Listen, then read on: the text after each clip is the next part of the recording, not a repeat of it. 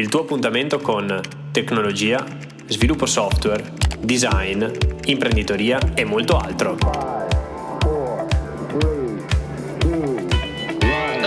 Spec and Tech.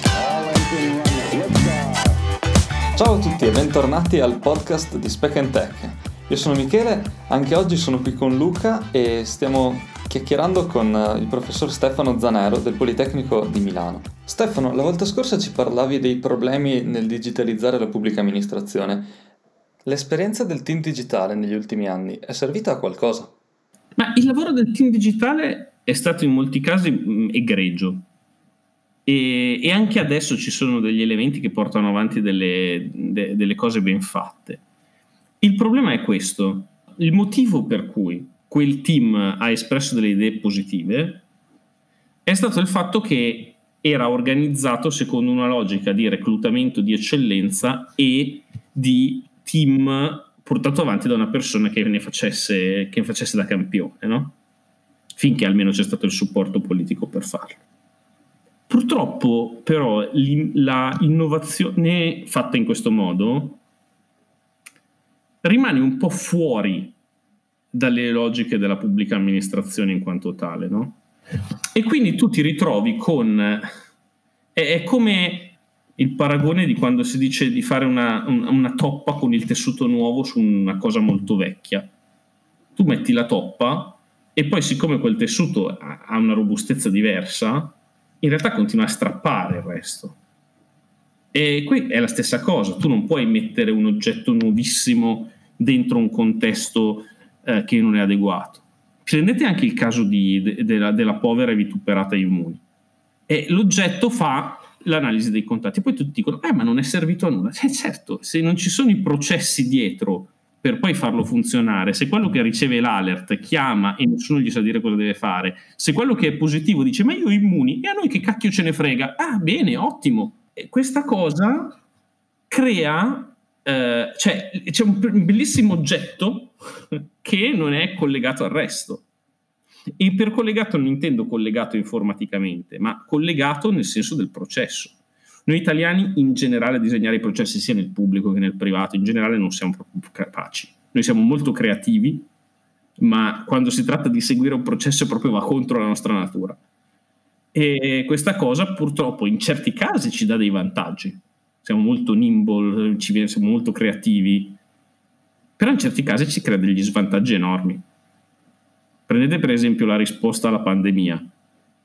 In Germania perché sono riusciti a fare le cose meglio? Ma non è perché siano molto più bravi di noi, è che loro avevano un libretto con su scritto piano pandemico, quindi quando c'è stata la pandemia tutti sono andati a prendere il libretto e hanno iniziato a leggerlo Cosa dobbiamo fare? Questo, questo, questo, questo. Quando l'avevano pianificato anni prima, facendo gli esercizi per vedere che funzionasse, e ha funzionato. Guarda un po'.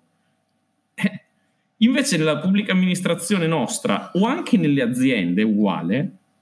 Se tu prendi e, e fai questo esercizio, fate questo esercizio una volta se volete, seguite religiosamente, ma come se foste babbei, le istruzioni di qualsiasi cosa, di qualsiasi processo, vi renderete conto che se voi le seguite come le seguirebbe uno che non capisce nulla, andate a sbattere 50 volte. Perché la gente riesce a fare le cose? Perché non segue le istruzioni. Ma tu non puoi vivere in un processo dove per farlo funzionare non devi seguire le istruzioni. No? Questo qui è il, è il problema, perché poi l'informatica significa tradurre in un processo invece che continua a funzionare sempre nello stesso modo eh, le cose. Quando sono stati implementati i protocolli elettronici per, eh, per i comuni, per le pubbliche amministrazioni, no? quando voi mandate una PEC, la PEC viene registrata da un protocollo informatico, che è come l'ufficio protocollo della posta, ma per le cose elettroniche. Che già anche lì no, è, è, la trasposizione uno a uno di una roba che aveva senso nel mondo, di, nel mondo analogico. Ma la cosa spettacolare di questo è il motivo per cui le pubbliche amministrazioni per un tot si sono opposte a questa cosa. E il motivo è, ma se noi facciamo questa cosa, il protocollo registra per davvero il giorno in cui è arrivato questa cosa. E un sacco di processi non funzionano se tu non puoi a matita aggiungere la data dopo. Cioè sono pensati apposta per fare questa cosa. È una storia tristissima quella che stai raccontando. Ma è la storia di, di questa... Cioè, ma ragazzi, ma non so se avete com- avuto l'avventura di comprare una casa, ma, ma gli atti notarili spesso si firmano con ancora dei pezzi bianchi in mezzo. Capisco perfettamente quello che stai dicendo eh, riguardo al seguire le procedure in maniera pedissequa, perché penso alla mia azienda dove abbiamo un sacco, una serie di procedure eh, informati, di sicurezza informatica su come le cose devono essere fatte in un certo modo e appunto credo di non rivelare nessun segreto eh, se dico che chiaramente le procedure non riflettono al 100% la realtà. Ma non, ma non, vale solo per la tua azienda, non vale solo per le aziende italiane. Questo è, è spesso vero. Il problema qual è? Il problema è se il disegno delle procedure si basa su quello e la realtà è diversa, non è sorprendente che poi la gente ti buchi, perché la realtà è diversa da quello che c'era scritto sulla carta. A volte quello che c'era scritto sulla carta è già sbagliato, ma molto più spesso quello che succede è che quando ti bucano è perché c'era una roba che non era fatta come avrebbe dovuto essere fatta. E allora lì poi si innestano una serie di ragionamenti, che, perché questa cosa vale per chiunque, grandi o piccoli, quando ci sono le, le, di solito il tipico commento che ti viene in mente quando leggi di qualcosa che è stato bucato, magari una, un'entità che insomma, probabilmente ci spende anche nella security, tu leggi e dici, eh ma non è possibile farsi tanare in questo modo da, da sciocchi. Ho usato sciocchi perché poi mi registrate e mi mettete, mi mettete online, quindi, però mi veniva un'altra parola. Ma tutti gli attacchi sono così. C'è qualcosa che era ovvio e che, che è stato usato. Non tutti in realtà, ci sono chiaramente anche attacchi molto raffinati contro cui, vabbè, però la grandissima maggioranza degli attacchi non sono mica gli zero day super fantascientifici. La grande maggioranza degli attacchi sono dei forever day, sono delle robe che ci sono lì da sempre, che continueranno a esserci sempre. Visto che stiamo eh, entrando ter- in un territorio molto più, molto più tecnico, allora direi che posso farti la domanda successiva. Non so neanche da dove partire, perché in questi giorni c'è stata una serie di notizie tra virgolette, divertenti per chi, per chi segue un po' il settore e anche molto preoccupanti. Se ti dico FireEye, se ti dico SolarWinds, cosa sta succedendo nelle aziende, nelle agenzie governative americane in questi giorni che stanno scoprendo di essere state bucate a destra e a manca? Allora, da un lato sta succedendo in realtà una cosa che sapevamo, non solo che sarebbe successa, ma sapevamo anche che stava probabilmente succedendo eh, che sono quelli che vengono chiamati in modo eh, tecnico i supply chain attacks, che vuol dire sostanzialmente la possibilità che venga alterato il software che tu stai installando sui tuoi sistemi. Qui eh, chiaramente si, si, aprono un sacco, cioè si aprono un sacco di, di, di, di scenari che secondo me si riducono a una considerazione che è sempre valida e ogni tanto la uso durante le lezioni universitarie. Molti aspetti della security sono l'equivalente di quello che succede nei cartoni animati, nelle vignette, con la signora che alza il tappeto e spazza la polvere sotto il tappeto e poi fa finta di niente. Noi di molti problemi dell'informatica stiamo facendo finta che non esistano. E supply chain attacks sono uno di questi problemi. Quali aziende si sono poste veramente il problema di come fare autenticare il software che arriva dai loro fornitori? Che catene... Ma pochissime. Ma perché? Ma perché l'idea è è difficile immaginare un aggressore non statuale che possa fare un attacco a due step di questo genere e questo aggressore statuale che lo può fare non è interessato a me che è un'ottima considerazione se me sono io, tu o un'aziendina qua italiana ma se me è il Dipartimento del Tesoro forse questa considerazione non vale E il problema qual è? È che questo tipo di attacchi, se uno volesse veramente rifletterci sopra e prevenirli, hanno un costo infrastrutturale enorme e tra l'altro un costo infrastrutturale che deve pagare in buona parte il fornitore del software che non è il bersaglio dell'attacco. Per cui sono problemi così complessi da risolvere che trascendono la tecnologia, che arrivano anche nell'economia, che la soluzione che eh, la gran parte della comunità, anzi tutti noi, tendenzialmente facciamo è fare così, guardare da un'altra, metterci la mano davanti agli occhi e guardare da un'altra parte. E la stessa cosa vale per esempio, un altro esempio di cosa che a me, che spesso uso come esempio per di roba spazzata sotto le... per la questione dei certificati digitali. Le certificate authorities dei certificati digitali sono quelle preselezionate dentro i nostri browser nessuno di noi ha selezionato le certificate authorities, no? Sono una root of trust. Ma trust di chi? Di chi ci ha fornito il browser. Perché? O il sistema operativo. Perché? Perché se non ti fidi di quello hai un sacco di altri problemi, quello lì è l'ultimo dei tuoi problemi. È vero, però quello che succede è che poi ognuna di quelle certificate authority ha la possibilità di forgiare certificati che possono essere usati per fare altri attacchi.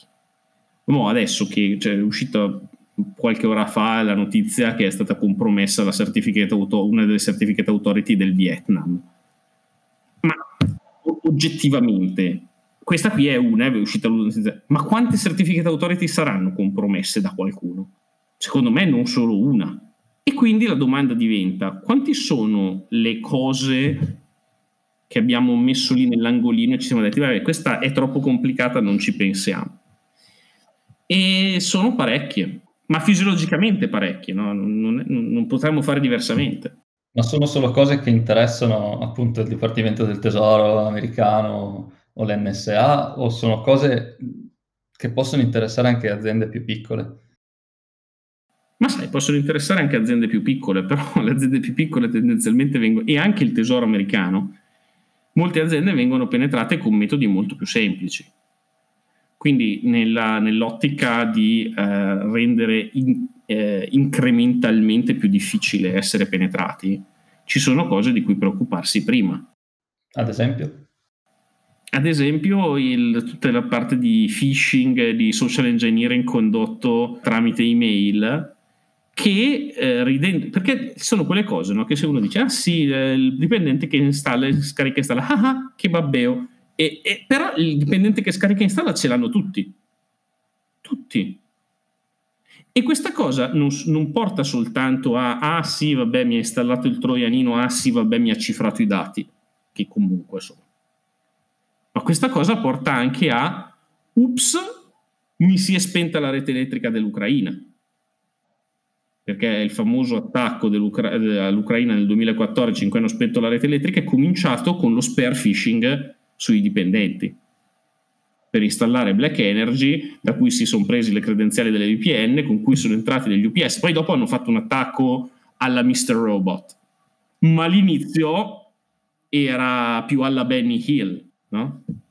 E magari possiamo cominciare a risolvere la parte Benny Hill, perché la parte Mr. Robot è più complicata. E invece magari si sta insistendo sulla parte Mr. Robot. Eh, la mia impressione è un po' quella, anche perché ogni tanto ci sono tutte queste cose anche lì, per esempio, la tecnologia di FireEye, eh, quella con cui hanno iniziato, poi dopo vabbè, hanno ovviamente ampliato, sono un'azienda enorme, però le tecnologie per fare l'analisi del malware avanzata in azienda, preso off the wire, bellissimo, ma quante aziende ci sono che sono in grado di effettivamente estrarre informazioni utili da lì e che non potrebbero invece investire quei soldi e quel tempo nel fare cose più di base, che probabilmente non, non sono così, così, così fantastiche, però ti faccio un esempio di caso in cui ci sarebbero modi migliori di investire diciamo, dei soldi che invece vengono investiti in qualcosa di più raffinato eh, un ente pubblico di cui non solo non faccio il nome, ma non dico neanche che ente è perché altrimenti poi eh, vengo, vengo, fucilato, eh, che sta spendendo 300.000 euro per comprare un software per fare SOC orchestration. SOC vuol dire Security Operation Center, quindi quei centri dove la gente monitora, guarda le reti per capire se ci sono delle intrusioni alte. E un software che fa orchestration di SOC serve per automatizzare grandi flussi di queste operazioni. Ora, se tu sei un ente pubblico italiano e il SOC è il tuo, cioè solo di quell'ente lì, ma ci saranno due o tre persone che guardano la sicurezza della tua rete. Con quei 300.000 euro, prendi qualcun altro. Mandali a fare dei corsi ma sono, sono sicuro che ci sono un sacco di modi più intelligenti per spendere 300.000 euro. Perché chi li deve spendere è chi ha il SOC della Banca d'Italia, che probabilmente ha un volume sufficiente di roba da guardare, un volume sufficiente di analisti per investire quei soldi. E questa è sempre la sindrome del prendere un giocattolo raffinato anziché risolvere dei problemi di base. E non è una sindrome solo italiana, è una sindrome che riguarda eh, tutto il mondo security. Perché? Perché la sicurezza in gran parte è un processo fatto di persone, però i vendor ti devono vendere delle scatole. Quindi tu capisci che quello che ti viene offerto non necessariamente è quello che ti serve. Quando siamo in presenza di, di attacchi informatici di alto, alto livello, di quelli che finiscono sui giornali per capirsi, una delle prime domande che ci si fanno è chi è stato, chi c'è dietro non sempre la, la risposta è immediata, anzi molto spesso non, non, si riesce a capire, ma come si fa a capire nelle volte in cui si capisce? Ok, la domanda in realtà è una domanda molto complessa e non solo la domanda è complessa, ma anche cioè, la, la risposta è che eh, l'attribution, come si chiama, cioè il fatto di riuscire a capire chi ha fatto qualcosa, è una materia complicata. Ci sono vari elementi che concorrono. Il primo elemento, che è sempre una buona guida, è l'analisi della minaccia. Ogni attacco ha una motivazione e questa motivazione a volte è evidente eh, e quindi questo già guida nella selezione di chi può essere stato. Eh, a volte ci sono degli elementi eh, di intelligence ambientale che per esempio ti consentono di dire ah ma guarda è stata violata questa casella di mail di questo politico e poi è stato pubblicato il risultato. Uno dice ok, eh, chi può essere la, l'agente di minaccia? Qualche gruppo finanziato da qualche avversario politico probabilmente, oppure qualche attivista, con due strade. E quindi uno ha già delle grandi categorie in cui andare a infilare le cose. E poi c'è il terzo elemento, che non sempre è un elemento predominante, ma molto spesso c'è, anche se è difficile da trasmettere sui giornali, quindi poi è difficile per noi da capire, che è eh, la cosiddetta firma tecnica dell'attacco. Quando uno esegue un attacco informatico, ci sono certe caratteristiche del modus operandi che vanno da quali sistemi ha usato per appoggiarci sopra, a che tipo di malware ha utilizzato, a volte banalmente, che ne so, le stringhe di testo che sono all'interno del malware ti dicono la nazionalità di chi ha scritto quel malware. Eh, ho fatto un esempio banale volutamente, ma non è che l'attribuzione si faccia in questo modo, però per farmi capire. Un insieme di elementi a volte definisce un certo attore. Quindi, per esempio, ci sono certi elementi che contraddistinguono le campagne di phishing fatte da un attore russo che si chiama PT28 se tu trovi quegli elementi, le immagini sono ospitate su questo tipo di server, eh, la pagina web è stata messa su un server bucato con quella vulnerabilità che usano sempre quella, eh, il malware che viene scaricato è fatto con questo packer qui, è stato scritto con questo linguaggio, è stato fatto con questo compilatore, contiene questa string che abbiamo già visto in altri attacchi, l'insieme di queste cose ti fanno dire ok, questo qui è il modus operandi di APT28. A questo punto guardi gli altri pezzi e dici quello che è stato bucato poteva essere interessante per un gruppo di hacker russi dei servizi segreti? Sì, no, se sì, e poi magari l'uso del materiale, anche quello uh, è com- compatibile con questa cosa, hai trovato la tua attribution. L'attribution non è un processo penale dove ci deve essere la prova certa, è un procedimento di intelligence dove if it walks like a duck, if it quacks like a duck, it's a duck. Cioè, se cammina come un'anatra, eh, fa il verso dell'anatra, probabilmente è un'anatra. Magari è uno che fa finta di camminare e fare il verso dell'anatra, però diciamo a un certo punto tu comunque gli spari e te la cucini. Cioè, non è che... Questo è tutto per oggi, ma la nostra chiacchierata con Stefano non finisce qui, quindi non perdetevi la prossima puntata. Nel frattempo potete trovare molti più contenuti sul nostro sito www.specend.tech e sui nostri vari canali social, ci trovate a @specandtech. Seguiteci. Diteci cosa pensate di questo podcast perché il vostro feedback è veramente importante e se questo episodio vi è piaciuto lasciateci 5 stelline su iTunes. A presto!